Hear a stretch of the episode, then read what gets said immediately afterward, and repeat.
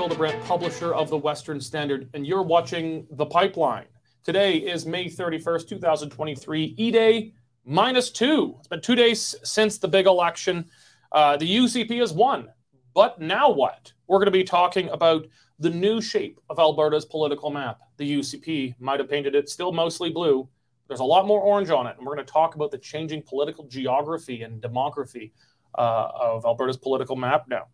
Uh, we're going to talk about what kind of premier we can expect Smith, Smith to be now, because we've seen different kinds of Smith. We've seen radio show Smith, uh, we saw Wild Rose Smith, radio show Smith, used to be leadership Smith, election Smith, and then election night Smith. We want to we're going to predict what Smith we're likely to see over the next four years. Um, and we're also going to talk though about the future of the NDP and Rachel Notley herself. Uh, the NDP uh, set a record number of votes for that party in this province, even though they did not manage to form government. We're going to talk about the future has in store for them. But before we do that, we got to thank, as usual, my favorite sponsor, the Canadian Shooting Sports Association. I've been a member of the CSSA for over a decade because I trust them to defend my rights as a firearms owner in Canada. Gun owner rights in Canada are under constant attack by the federal government, and the Canadian Shooting Sports Association is the most powerful thing standing in the way between you and the federal government taking your lawful guns away. If you're not a member of the CSSA yet, go to CSSA-CILA right now, or do like I do and Google it and become a member. It is critical that gun owners stand together and join together in a group like the Canadian Shooting Sports Association. Okay, so uh, we're going to get into it. The UCP uh, had uh, a pretty good night. They formed a majority government. They've got a reasonably comfortable margin of seats, but uh, they did lose uh, a substantial number, Dave. They did. Hi, I'm Dave Naylor, news editor of the Western Standard. I'm joined here by our senior columnist, Cory Morgan. I'm going to Just in case you were wondering. I'll introduce these two hosers at the end of the show. There you go. I'm sorry, what was the question again? Uh, UCP won. They've still Yes. got a, a fairly comfortable margin, but They they lost a fair number of seats. Uh, maybe kind of set the lay of the land just about where those losses were, where the NDP picked up. Well, the NDP picked up mainly in, in Calgary, Derek, uh, uh, turning basically the city into half UCP, half NDP, uh, you know, cut in line by the river. If you're north of the river, you're NDP. If you're south, you're uh, UCP for the most part. Uh, the UCP won uh, all the rurals, so you basically got rurals versus two cities. It's Edmonton and Calgary uh, versus the rurals. So uh, yeah, and uh, yeah, um, Premier Smith has no Edmonton representation whatsoever. Uh, we had a story yesterday that she's going to uh, uh, form a uh, council of the defeated. Uh, I assume she's going to take uh, Edmonton candidates like Kaycee Madu, the former premier, and, and some Deputy other Premier. deputy premier, and, and some other well thought of candidates, and they will they will become her Edmonton advisors. So, yeah, it's going to be some interesting times. Cory, uh, the NDP path to victory was always very narrow because they're just such an almost purely urban party. They um, they picked up Kaycee Madu's seat, the one UCP seat in Edmonton. He's gone. There's one. So now they're back, like in 2015, to taking every seat in Edmonton. Um, and then they took out, they took picked up a de facto Edmonton seat, Sherwood Park, uh, but they failed to pick up Strathcona Sherwood Park uh, big path to their victory needed to be winning the donut around Edmonton, which they won in 2015, but still totally, totally locked out of even sub, uh, ex-urban uh, at Edmonton there, just not picking up anything. Uh, the only seat, when you look at the grand map of Alberta, you can't see any orange at all. It doesn't look like the NDP won a single seat because they're all urban, with one lone exception where you're you you hang your hat uh, in Banff, Kananaskis. Uh, Shame, shame. shame on you, Cory. I did my part. There's only so many. Only so Only many so times many- they let me in. You, they only let you vote a few times, eh? yeah. Um, but the NDP's path to victory was just like they had to sweep Calgary, um, and they did win just a bare majority actually of uh, of Calgary seats. Uh, I think like 24 of 26, something like that. Um, but I, I don't know. Uh, do you think this kind of permanently upends what we think of Calgary? Because the N- the only time the NDP has won a lot in Calgary before was 2015 when they could rely on so-called vote splits between Wildrose and progressive conservatives. Uh, they brought the Alberta Party vote behind them. But uh, what do you think this is telling us about the political geography of Alberta now? I, I, I don't think it's changed as much as some might think. As you kind of mentioned, the Alberta Party and the Liberals, they were always there and they were always kind of cutting things up. And they were not a factor this time. I, I think some people brought up that that was traditionally like 170,000 votes. That's more than enough to change a whole lot of the, the outcomes and races across this province. So, as you said, this is a high watermark, and yes, it, it was it was dearly close. A number of those ridings on both sides. I mean, some people said, "Oh, well, if the NDP just had a you know an extra few thousand votes, it would have changed the whole thing." That's true, but if the UCP just had a few thousand votes and a few, they would have had eight majority. more as well. But it was yeah. very very close. But how are they going to capture more? I mean, there's a chance of the as there's already people hoping that the Smith government will implode somehow in the next four years. But I don't. They are them, conservatives. They are likely to implode. They, they like doing years. that, yeah. So, but the, there, there's not much else more they can grab. I mean, the popular vote was still over 50% for the UCP. There was no other factor splitting the NDP vote. Uh, they had as good a leader as they've ever had and probably ever will, at least for the foreseeable future. I don't see how they can climb much higher after this. Plus, the the unknown factor of Smith will be gone by the time the next election, whatever it might be. Uh, it could be that they know they don't want her, or it could if she's just stable, I think for four years she'll recapture a lot of Calgary. Um, Dave, Calgary is uh, I was saying it's split just it's pretty much 50-50 at this point. Um, now that's uh, now, not again, not quite as much as the NDP had in 20, uh, 2015 when they won, uh, but the NDP won a higher share of the vote than they did actually in 2015. Um, and the UCP, between the combined Wildrose and PC and the UCP in 2019 and the UCP this time, it's actually been pretty steady. Um, I, I guess uh, we're going to actually, I mean, if we have time, we actually want to get into smaller parties later. But I guess the big thing is now just it's such a strict two party system. Smith got uh, a higher percentage of the vote here than possibly even Klein ever got. She did, yes. But Klein and Lougheed. And Lougheed, yeah. The difference is, Lougheed had one election where he won literally almost every single seat. The difference is the you would always have a divided opposition splitting up that vote. Now it's just it's your blue team or your orange team, and that's and that's it. Um, do you think this will perhaps change just how Calgary views itself as this conservative bastion now? That well, I, I think that, that that view is long gone. I think we had the uh, what the 28 year reign of uh, his purpleness, and he was certainly uh, left wing. Uh, we've got uh, Jyoti Gondek, uh, climate crusader, to the tune of uh, 60 plus billion dollars. So I think the, the you know the the stigma that Calgary is a conservative town, I don't think is there anymore. But Calgary certainly federally. Elected, normally moderate lefty, not normally like Jyoti Gondek left, but Calgary's no. often had left.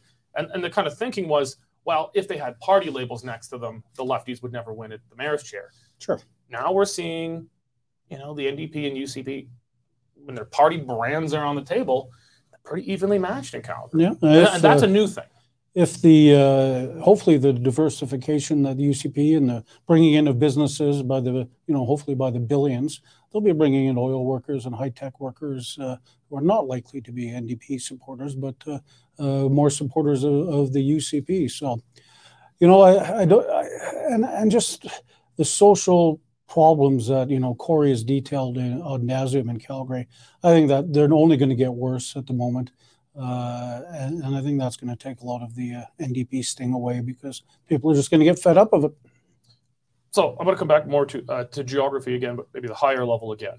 Um, you heard, you know, a lot of the legacy media. They were saying, "Oh, the, the UCP is not going to be able to be very representative because, uh, well, they don't have all the seats in Calgary. They've got like know, 12, like 12-ish, maybe up to 14, depending on recounts. But let's just say 12 seats in Calgary, half the seats."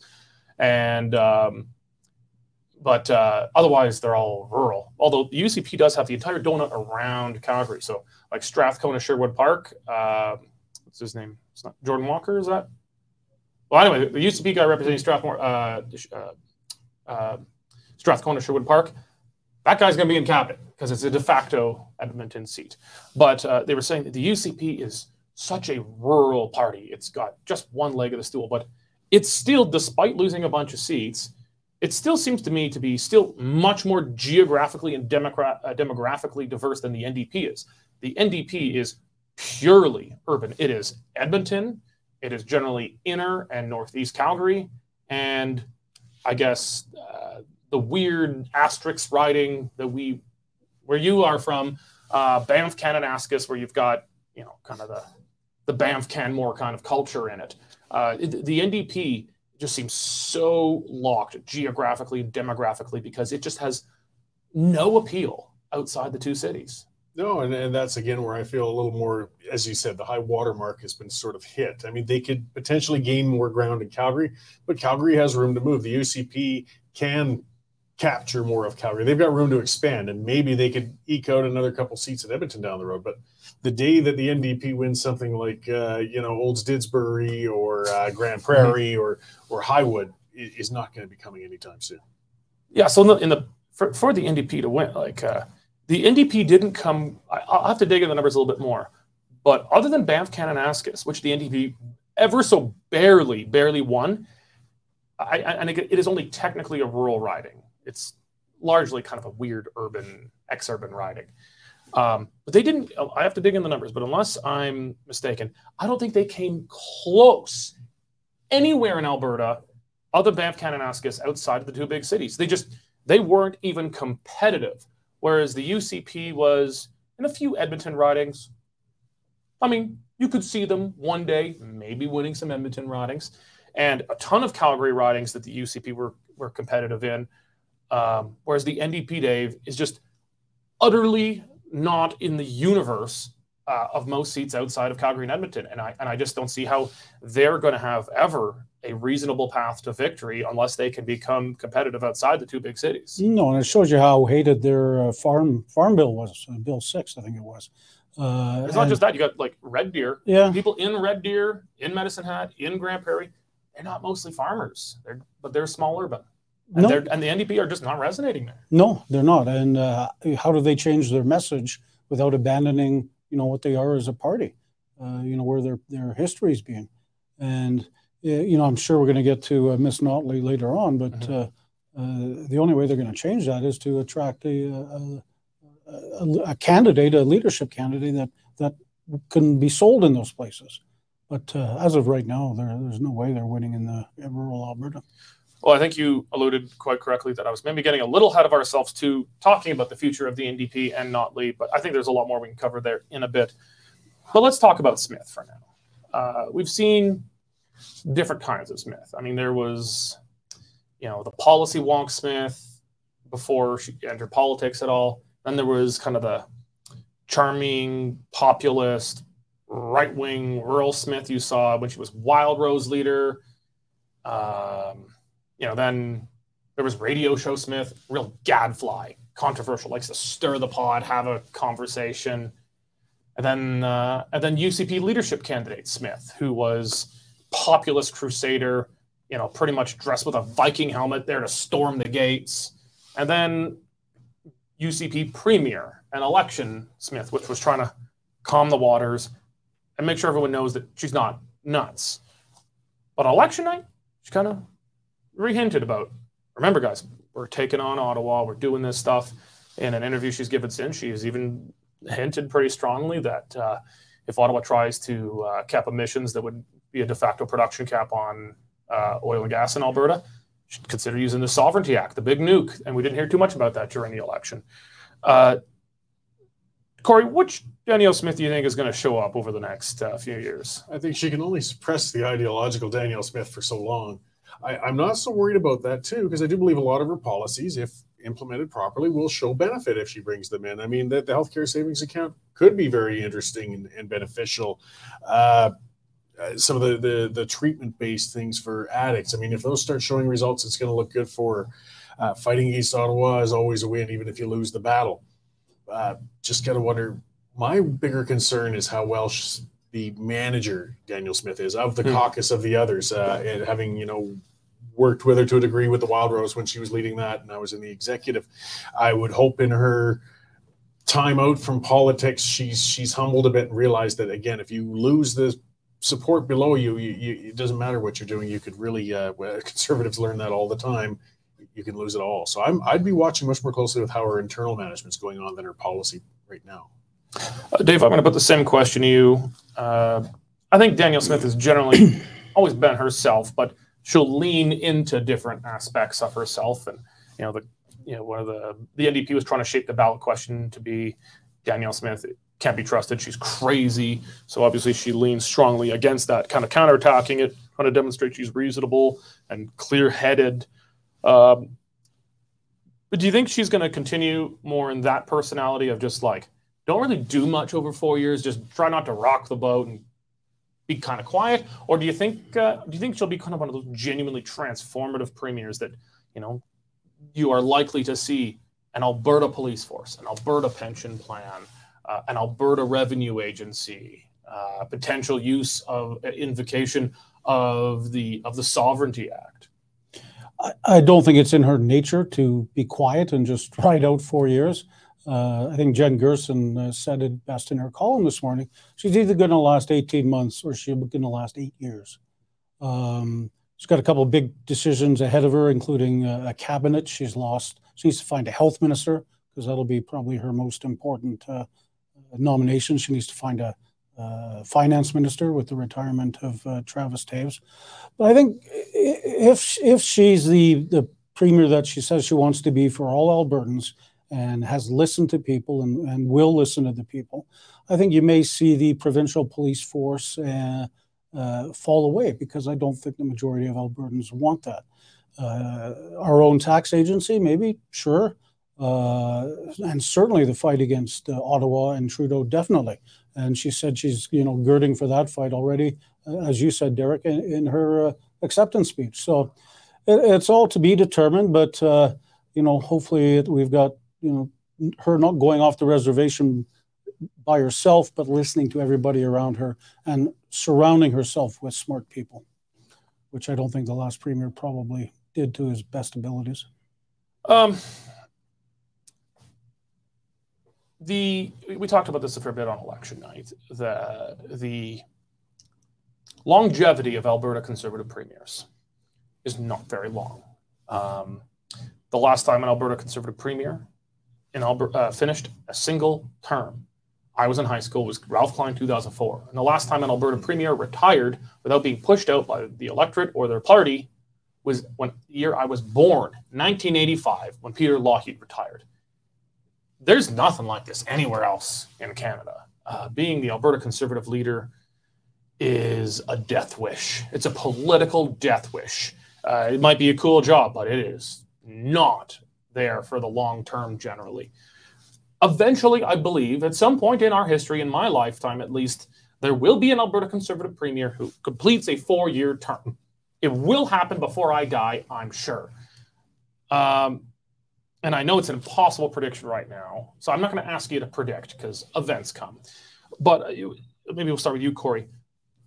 What do you think the, the really big, maybe say two things Danielle Smith needs to do to make it to the next election and be the first Alberta Conservative since 2004 to actually complete a term and make it to at least an opportunity to get reelected?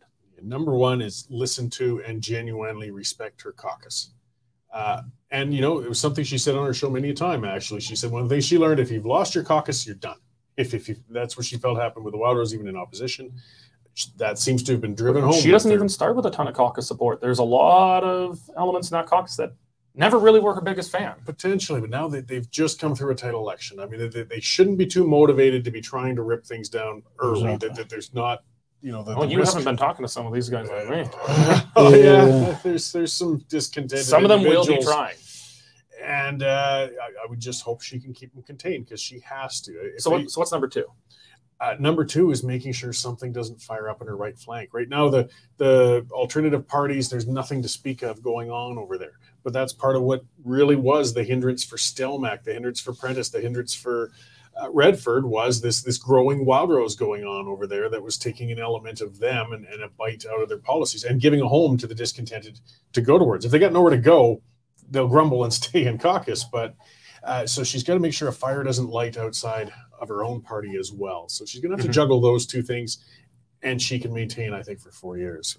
I like Ralph Klein. Um, was always very cautious. You know, you, you can't govern on the fringes, but whenever he saw any stir significant stirring on his right flank, he'd like turn he'd turn like the guns of the Missouri, just and he'd point some guns and blast it. He would do something to bring those people decisively back in, mostly successfully. Paul Hinman was actually first elected as Alberta Alliance in 2004, uh, Klein's last election, but he was always careful to try and bring those guys back in. Uh, whereas I think his successors generally just ignored, took it for granted that there's there's not allowed to be anything in my right flank. We're the conservatives, for God's sakes, and obviously that was not a very good long-term strategy. Dave, uh, same question to you. What are the two big things Danielle Smith needs to do to have the best possible chance of being the first conservative premier since Ralph Klein to actually make it to an attempt to get reelected? Well, Cory's hit the nail on the head. It's all about caucus control. And I think if if she can uh, play the Trudeau card properly and and fight that battle correctly, then I think that eliminates the, the parties on the right, like the independence parties and, and whatnot. Uh, and, and those voters will, will, will stay with, with them. And if she can keep caucus under control, then in terms of issues, it's economy and health. If she runs those two files well, she can be premier as long as she wants. Because I think we've seen all the NDP can throw at her there's not going to be secret, more secret recordings of her talking about selling off hospitals or. Oh, you haven't or, seen what I got. Yeah, um, we haven't even opened up uh, our our closet yet, but you know, the, the the UCP did their best. Sorry, the NDP did their best to discredit her, and they lost. And I kind of agree with what Cory was saying. I, even though they, there may be some UCP caucus members who aren't her fans, I don't think right now there's an appetite for another election. Well, no, no, no. Uh, there's election or there's leadership, leadership. or, or leadership. Um, you know what? If you if you push it too many times, I know we've talked talked about it in the past. You almost look like an Italian government. You know, changing the head every two or three years. But we do do that. I know. We have been doing that since 2004. And uh, to be honest, I think voters get sick of it. They, they want to see some stability. But in every one of those elections since 2004, except for 2015, they have elected conservatives. And some have mm-hmm. argued actually that was the great trick to conservative longevity. Premier gets unpopular, kill the premier, bring in someone else, call an election, everyone votes for the new guy, the new guy gets unpopular, kill that guy, and rinse and repeat. Yeah, but it's not the population that's killing the guy, it's the small percentage of no party members. But generally, the leaders they take down are unpopular, both with the party and importantly with the general sure. population when they do it. So I think that that's another one of the things that uh, for a caucus to um, for a caucus to turn on a leader, they're unlikely to do it. I think while the party's high in the polls. Am I going to keep my seat? Yeah. Okay. Well, probably continue along. Although a lot of there's a lot of ego stuff like, am I in cabinet? If you're in cabinet, you probably want to support the current leadership. If not, well, maybe you want a new leader who appreciates how truly talented you are and why you should be in cabinet. Um, so, but unpopular premiers are more likely to get taken down. But remember, with with Kenny, Kenney never lost caucus. He lost some of caucus and increasingly lost a fair, fair chunk of it, but he never lost an outright majority of caucus. Caucus didn't oust him. It was the grassroots of the party and uh, and new members who signed up who were who were white hot angry at him that took him down.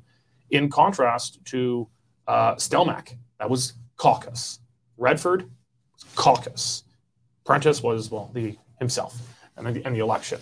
Um, Kenney was not caucus. That was that that was an insurgency of the grassroots. It was very different. And, and those two things often have very d- different uh, interests. The grassroots tend to be more ideological, more passionate, whereas caucus, I mean, this might not sound nice, but is more concerned about self-preservation and getting reelected or getting into, co- into cabinet. Well, keep in mind, you had those, what, 21, 22 MPs that wrote that letter uh, complaining about the, uh, the lockdown. Mm-hmm. You had very, very close caucus votes when they were talking about expelling Todd Loewen. Mm-hmm. Uh, it was more unanimous uh, uh, with uh, Drew Barnes, but but it was close with Todd Loewen. Mm-hmm. So he, he surely did not have the backing of all or the full amount of his caucus. No, no. You know, he maybe had 50 to 55, 60% who would uh, support him, you know, and who knows what happens when you don't have to identify yourself in a vote where you're going to go.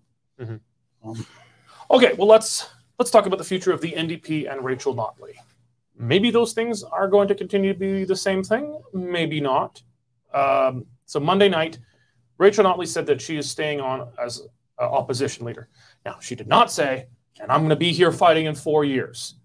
And that's actually, I think, fair. She does not need to decide that night rashly, I'm resigning immediately, or I'm going to be running for premier for a, like a fourth time in four years. Um, I think I think it's fine. She's, you know, Alberta Conservatives. If they lose, they have to resign that night.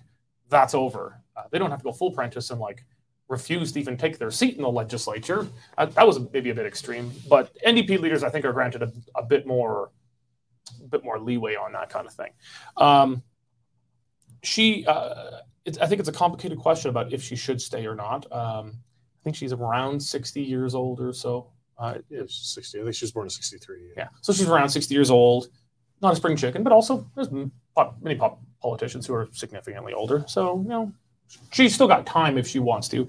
Uh, but she was first elected in 2008 and uh, served in the two member NDP caucus. Then 2012 served in the four member NDP caucus. And then 2015 was her high water mark as premier. But then since then, but she's now run for premier three times already as leader.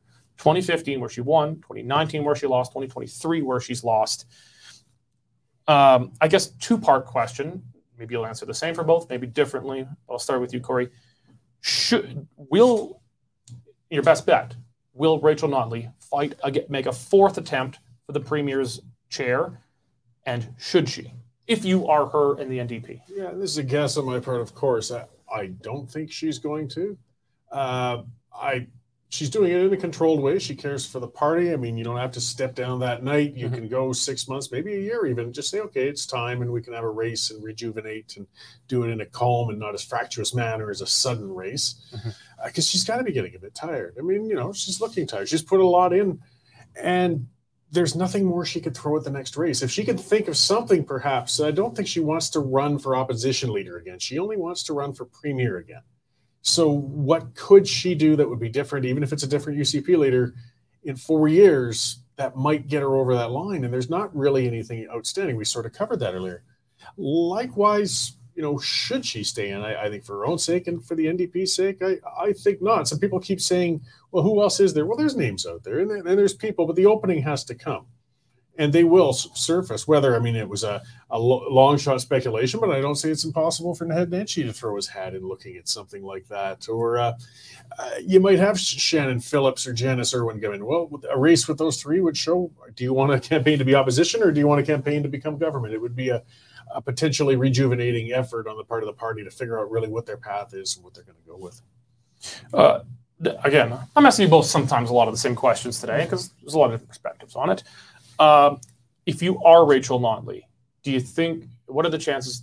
You know, should you run, and will you run? Should she run? No. Will she run? No. Uh, I think, as you said, Derek, uh, I think she was probably a little bit shocked, a little bit upset on uh, Monday night. Didn't want to say anything rash, uh, even though I thought she might. Uh, she's going to take uh, her time and, and and make the best decision for her personally you know, she did exhaust herself in the campaign. She did everything she could. Uh, she had no more to left to give at the end uh, at the end of the day. Uh, so she'll, you know, the only way I see her to stay is if the party begs her and uh, says, "Look, we need you. We got nobody else," uh, which I don't think is true. So I, I think uh, after in the cold light of day, she will resign. there'll be the leadership convention. will it be a coronation of Naheed Nenshi? Will it be Janis Irwin will it be somebody that we're going to talk about replacements soon. We haven't uh, thought of yet, so uh, mm-hmm. I think she's going to go. I think it's most likely, but I mean, it's also probably the it's the best job she's ever had, short of being premier, I guess, uh, and very possibly the best job she will ever have. But it's hard to. I mean, it's not like the Senate where you can really mail it in. But opposition leader, you could mail it in, but that means if she's going to mail in, you know, if she's just going to kind of take it easy it means they'll probably lose seats next time. They definitely will not form government. Uh, but you know, this is Alberta. New Democrat leaders are not expected to win 100% of the time as a matter of course. Uh, they're granted some leeway. But, you know, 2015, they tasted power. and they liked the taste, as most do. So, what is the? Uh, let's talk about you know. Um, actually, before, uh, you know, we're, we're going to talk about this, and then we're going to talk about individual replacements because these these two, I think, are are, are related. Um, the NDP, in most provinces and federally, kind of views itself as the conscience of Parliament. They're not supposed to win, but they're supposed to be there and be the really good guys and normally kind of force the other parties, namely the Liberals, to implement their great, more aggressively left leaning policies. Uh, there's exceptions. In BC, they compete to win. In Manitoba, they compete to win. In Saskatchewan, well, they kind of think they compete to win, and maybe they will again one day. But generally, the NDP is the third party, and it's there to be the conscious.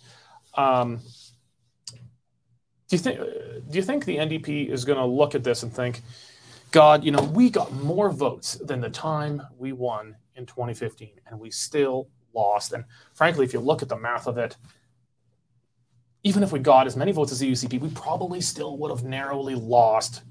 Because this is Alberta, and they just hate us so badly outside the two big cities and in southern Calgary. If you're the NDP, Cory, you look at this. Do you say, why should we bother trying to water ourselves down? Why don't we just be ourselves? Except we're not going to be in government. And maybe we'll have a, a few less seats, but we could still have a big opposition caucus and really just be ourselves and true to our principles? Or do you think they look at this and say, so close. We can do it. We've just got to get the right leader who is perceived as more Calgary friendly, maybe more rural friendly, more moderate than Rachel Notley. Which lesson do you think they're going to draw from this? Because they could draw either from it. Well, I think all of them are having to make that personal decision. I think the the political thinkers among them, member wise, all the way up to the caucus members, know that that's that's the choice they're sitting at now. They've maxed out in their current incarnation. So if they want to go for the big ring, they got to change something. Well, actually, actually, I, I, am going to interrupt. I'm sorry, I didn't mean to. I don't mean yeah. to interrupt, but cause there's maybe a third one, and sometimes conservatives often draw this, which is we lost because we were too moderate. We didn't inspire people to vote enough. The conservatives made that choice when they elected Danielle Smith. They went to the right of Jason Kenney and said, like, we're losing because Jason Kenney is this mushy, and we're losing people to the right. Now, the NDP does not face anything on their left but uh, I, I, suppose the third lesson they could draw is we were too milk toast. We were too moderate, and we need to be more more lefty, more progressive, because that'll inspire people in bigger numbers, and that'll put us over the top. Yeah, I, I, so it won't put you over the top in the rural areas. I, agree, or, but in Calgary maybe. Well, I don't know about Calgary. I mean, I, I think if any of their policy, when they finally went to policy and put something out, it was the corporate tax hike, and that fizzled. I mean, it, that did not resonate with people, and that's getting a little closer to their true roots on what the sort of thing they would go for as a ideologically more pure NDP. Uh, that's where I think the, the, the big test for them to find out what they want to be would have the best route would be a leadership race where they could have two competing visions and their own members could choose that between a Todd Hirsch or a Nenshi or a Janis Irwin, uh, you know, or a Shannon Phillips. And then they really will get a measure of their own party. Say, look, guys, do we want to moderate? Do we want to embrace some of the things and move forward, or can we sleep better at night just by accepting we're going to be opposition, but we're going to be a principled one that sticks to their core values and, and really hammers it to them?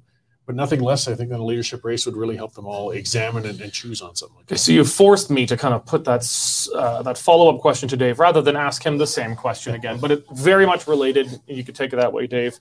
Um, the leadership race is all ultimately going to determine which lessons I think the NDP learned from this.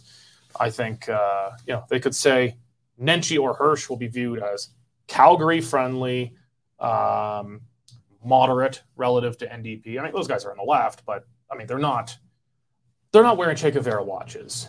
You know, they're they're a different kind of not Loyola. Yeah, yeah, they're, they're they're a different kind of beast. they're seen as not explicitly anti-business. They've had real jobs, kind of thing. Um, or you have, you know, Shannon Phillips, maybe Sarah Hoffman, uh, Janis Irwin, where they're going to go, and, and, some of them are maybe more radical than others there, but uh, they're going to say, uh, they would probably not say, well, we're never going to win again, so we may as well just be ourselves. They'll never say that out loud. Some of them might think that, but others might say, as I was saying earlier, we didn't win because we weren't hard enough. That didn't inspire people. We were just too boring because conservatives sometimes draw that lesson and sometimes that lesson leads to them winning, and sometimes it leads to them losing. Um, you know, it's kind of dealer's choice. But uh, who do you think the big likely contenders are to replace Rachel Notley, and uh, and what do you think each of them? Uh, what, what, what, are the chances you think of them winning? I know we're really kind of handicapping yeah, a race that yeah. hasn't even theoretically begun. But I, I, will disagree with one thing you said, uh, where they've got no chance in, of increasing in the next election. I think they do. Oh, I think they do. I think they do, think they but do. It, it, it's all part of regeneration. You have to come up with a new leader. Uh, you have to come up with a new leader who, as you just said, uh, can hold Edmonton while just increasing a few seats in Calgary and uh, maybe a, a, rural one. So, is that Naheed Nenshi? A lot of people in Calgary don't like uh, the legacy that he's left. Uh, a lot of people still do like him. I, I think Calgary is a strange city in that that they're more progressive, but they draw the line at maybe drag queen story time for children.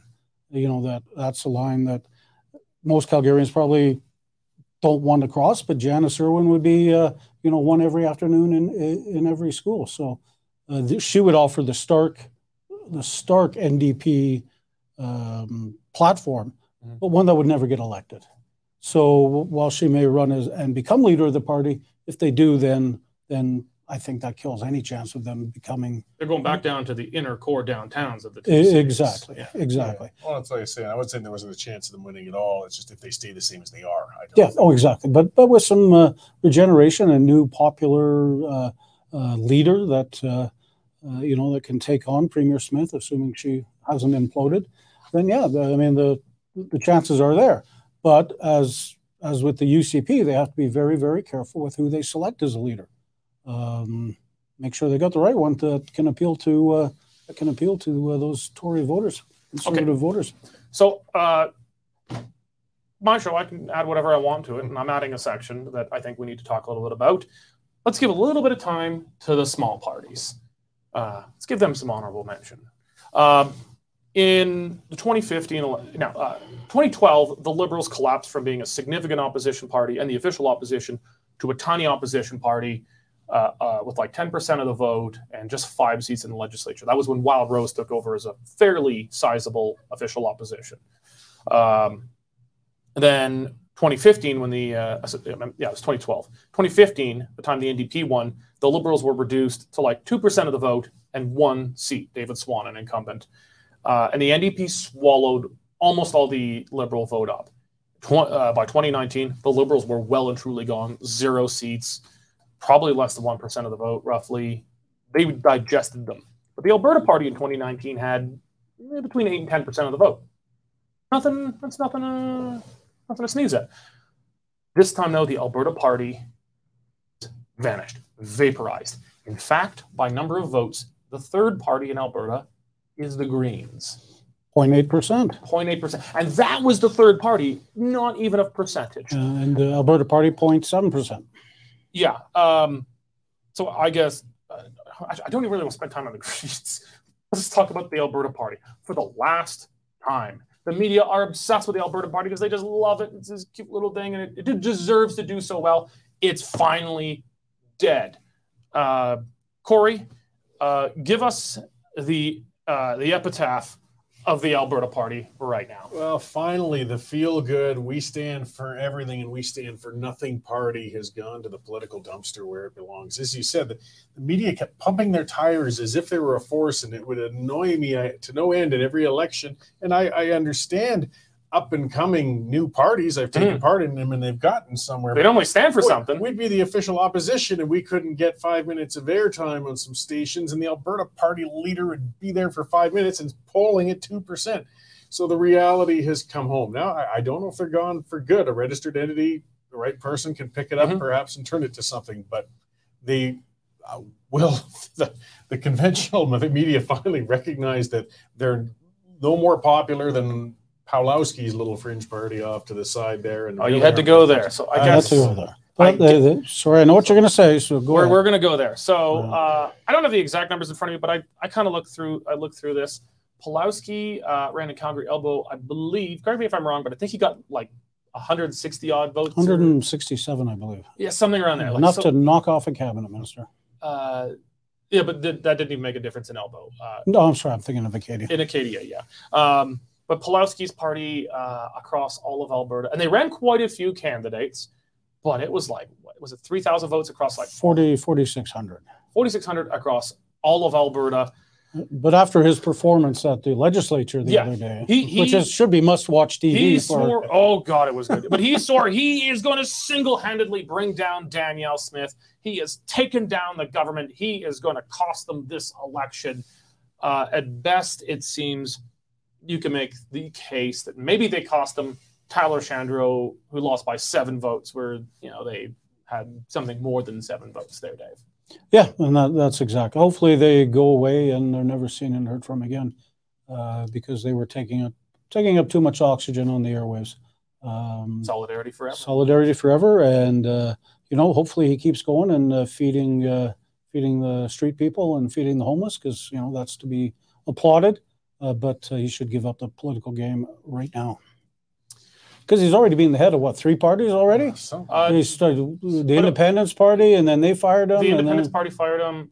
So I think just two. just the two. Okay, well that's that's pretty good in two Paul weeks. Hinman, who's been the head of two the weeks, yeah, the Alberta Party is looking for a leader. Uh, yeah, oh, there we go. So Uh, anyway, hopefully we, he will never be heard from again.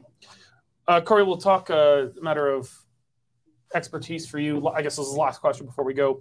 But kind of the constellation of further right parties in Alberta. Uh, some of them had different, very different strategies. Uh, Pawlowski's Solidarity Forever. Its goal was explicitly to split the vote and kill the NDP. Failed, and it's pure cult of personality. The party. Uh, um, but then you have the Alberta Independence Party, which fashions itself a serious party, got virtually no votes, couldn't field candidates, but tried to field candidates. Um, absolutely nothing. Um, Wild Rose Independence Party, I think intentionally only just ran two candidates this time to stay registered. And they actually endorsed the Wild, uh, the UCP under Danielle Smith, tepidly saying, "Well, vote for them this time." But like we're going to be watching them, and we'll be back if uh, we'll, be back if if she screws up. And then uh, who's I mean, it's really oh, and then Paul Hinman's Wild Rose Loyalty Coalition, which is not a points card for the gas station. That is not a points card, I assure you. Uh, he tried to make a big show of it. Said he was going to run like thirty something candidates. Ended up running like some fairly small. ten. It wasn't a lot. Yeah, less than half of what he said he would run. Um, kind of general. You could pick from one, or you could talk about them all in aggregate. But your thought about kind of the constellation of small parties, and there is more. There's Buffalo. there's Oh, there's Reform. The Advantage Party. the- Yeah, Alberta Advantage, There's, there's a bunch. a shotgun blast of these little Yeah. parties all over the wall right now, and, and none of them have any traction. None. Uh, it's time for Paul to hang up his boots, and I like Paul, always have, but that's enough. You know, uh, in his own of Cardston Warner, where he's got a fair network and connection and name recognition, he, he pulled I think 300 and some seats. Uh, Votes, yeah. Or votes, yeah. So uh, Paul Hinman for supermajority. yeah. So I mean, it, there's just not an appetite for uh, an alternative right party at this time. I mean, some of them might want to try and continue maintenance, keep a skeleton crew, and see if it'll turn into something down the road. But it- it's not a factor right now for sure, and I don't see it coming to be a factor anytime soon. Uh, basically, the thing that would feed that is if Smith starts tilting hard left, and I can't see that happening anytime soon. A lot of people couldn't have seen Jason Kenney doing it. True enough. I and it- boy, nothing's it- impossible in Alberta politics, so you can't Yeah. write anything off. Yeah, I, I would generally agree, but if, if it's impossible, it will probably happen. Yeah. Okay, well, we got our, we're out of time. We're going to wrap it up there. Thank you, Cory. Thank you, Nigel. Oh, Thank by the you. way, introducing Dave Naylor, news I'm not editor. Nigel. You're not. No, you just Oh, called geez, me Nigel. Did I say Nigel? You did. I think I said Dave. No, you said You said Nigel. Nigel. Fuck, You're not even We can go. We can go back on the tape if you want. I'm only want. introducing um, Sean Polzer here. Yes. Sean, Sean, Alberta reporter. Uh, Good to but finally meet Dave you and all. Cory are not welcome here. They're not getting introduced at all here today. Thank you very much for joining us. Uh, if you're not yet a member of the Western Standard, go to westernstandard.news. Sign up. It's only $10 a month or $100 a year for unlimited Western Standard government bailout free content. Thank you very much for joining us today. God bless. Here's an update on commodity prices in Lethbridge for today. Cash barley is down $2 at 403. Feed wheat is down $2 at 404 and corn is down $3 at 393 per metric ton. In the milling wheat markets, July Minneapolis futures are lower 11 and 3 quarter cents at 781 per bushel. with local hard red spring bid for May movement at 1047. Looking at canola, nearby futures dropped $7.60 at 650.60 per ton, with delivered values for June movement at 14.97 per bushel. In the pulse markets, nearby red lentil prices are trading at 33 cents per pound, and yellow peas are holding at 11.25 per bushel. And in the cattle markets, August live cattle added 17.5 cents at 167.35 per hundredweight. For more information on pricing or picked up options, give me a call at 403 394 1711. I'm Matt Musicum at Marketplace Commodities, accurate real time marketing information and pricing options. Canadian Shooting Sports Association. Without the CSSA, our gun rights would have been taken long, long ago. These guys are on the front lines uh, helping to draft smart and intelligent firearms regulations and legislation in Canada. And more importantly, educating the public about how we keep guns out of the hands of the wrong people. To become a member, it's absolutely worth every penny. You can become a Western Standard member for just $10 a month or $99 a year for unlimited access